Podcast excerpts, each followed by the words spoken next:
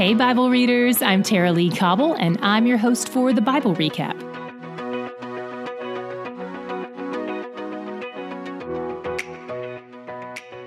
We covered seven Psalms today. One of my favorite parts about Psalm 43 is how David preaches the gospel to himself. He's struggling and he feels far from God, but he speaks reminders of the truth to his own soul in verse 5. Why are you downcast, O my soul, and why are you in turmoil within me?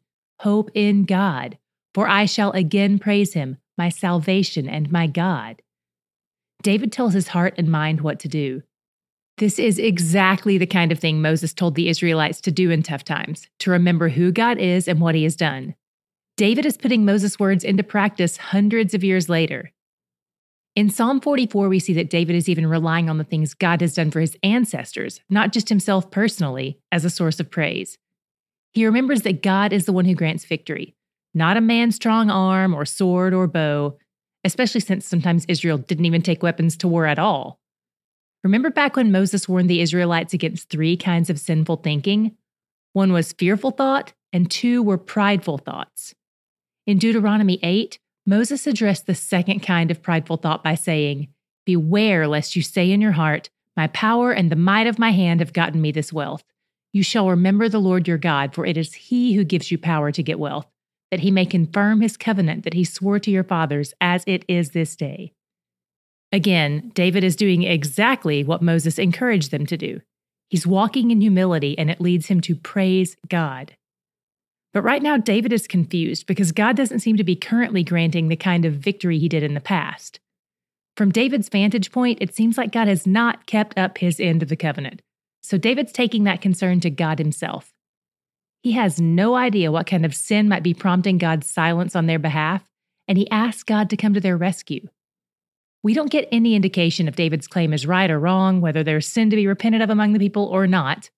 But the fact that this is written to be a corporate song is an interesting thing, because then, when the people are singing it, it might prompt some individual reflection, which in turn might prompt some repentance from any unconfessed sins among the people. By the way, the reason we know this song was written to be sung corporately is because it has that little phrase at the top that says, to the choir master. Personal songs usually say something like, of David or of Asaph.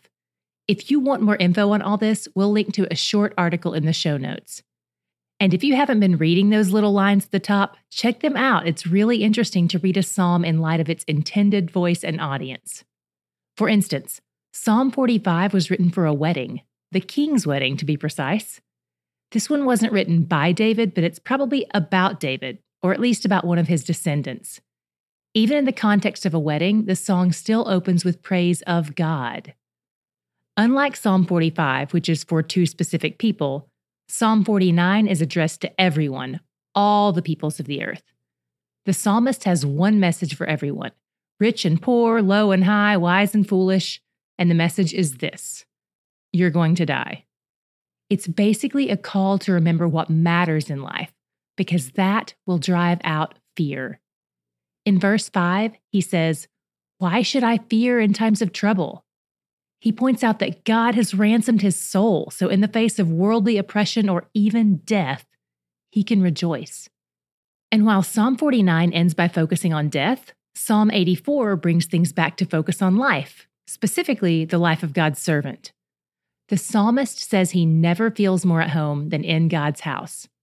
When he's away from it, he feels weak, but when he's there, he feels alive. Verses 5 through 7 talk about strength. Verse 5 says, Blessed are those whose strength is in you. And verse 7 continues, they go from strength to strength. There's a hint here that the overall context of verses 5 through 7 indicates something along the lines of, they go from you to you. I love that. It's like there's no other place to go but to the Lord. He's our home and He's our strength. The psalmist values nearness to God above everything else and he's even willing to serve in humble positions just to draw near to God. Psalm 85 is a corporate lament. It points to God's past faithfulness and asks him to bless Israel again. One of the standout features of this psalm is how much it calls on the character of God and the name of God. When God told Moses his name back in Exodus 34, A lot of the words he used to describe himself are the same words sprinkled throughout this poem. He forgives iniquity and sin, like in verse 2. He shows steadfast love and faithfulness, like in verses 7 and 10. He doesn't clear the guilty, like in verses 4 and 5. And the ending has some really beautiful imagery. Israel promises to let their faithfulness rise up from the ground and trust that God's righteousness will look down from the sky. And those two things will meet each other in a holy kiss. And we ended with the weird and wonderful Psalm 87, which is where my God shot showed up today. It's easy to read this psalm and miss what it's hinting at. This psalm isn't just praising Zion or Jerusalem. It's obvious that God loves Jerusalem for sure, but it's pointing out something else about God here as well. The people it lists are all Gentiles. There's Rahab, which either refers to the Canaanite prostitute or more likely is a nickname for Egypt. Then there's Babylon, a wicked city, Philistia, their enemy, Tyre, another wicked city. And it celebrates that those people are all welcomed in Zion. The psalm points out Israel's unique relationship to God, but shows that he invites other nations to make a home among his people and it closes with a celebration of singing and dancing in honor of the God who provides for his people and invites outsiders to be his people.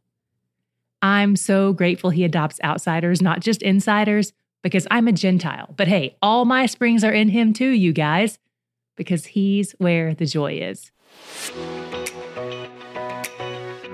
Have you heard about our recaptains? The Recaptains are what we call our members of our Patreon family, and they are the best. Recaptains are fun, they're supportive of our team, and ultimately, they want to read, understand, and love the Bible more. There are lots of levels open to Recaptains. One of the best parts about being a Recaptain at the bonus content tier or higher is that we'll send you bonus content each month, stuff you don't get here on the main feed.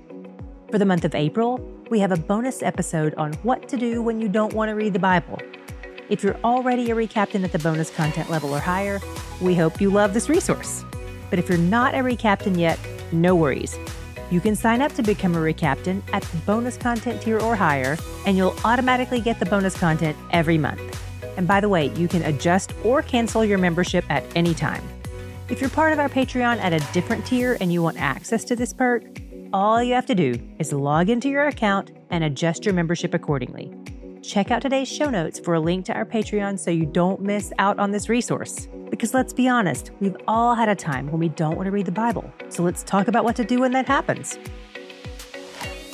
One of my favorite things to do is lead teaching tours of Israel, and it's about to get even better because now I'm partnering with Hope Media Group and its ministries, including waynation.com, to give you a chance to join me on one of these trips for free. To find out more, click the link in today's show notes or text the word TRIP to 67101.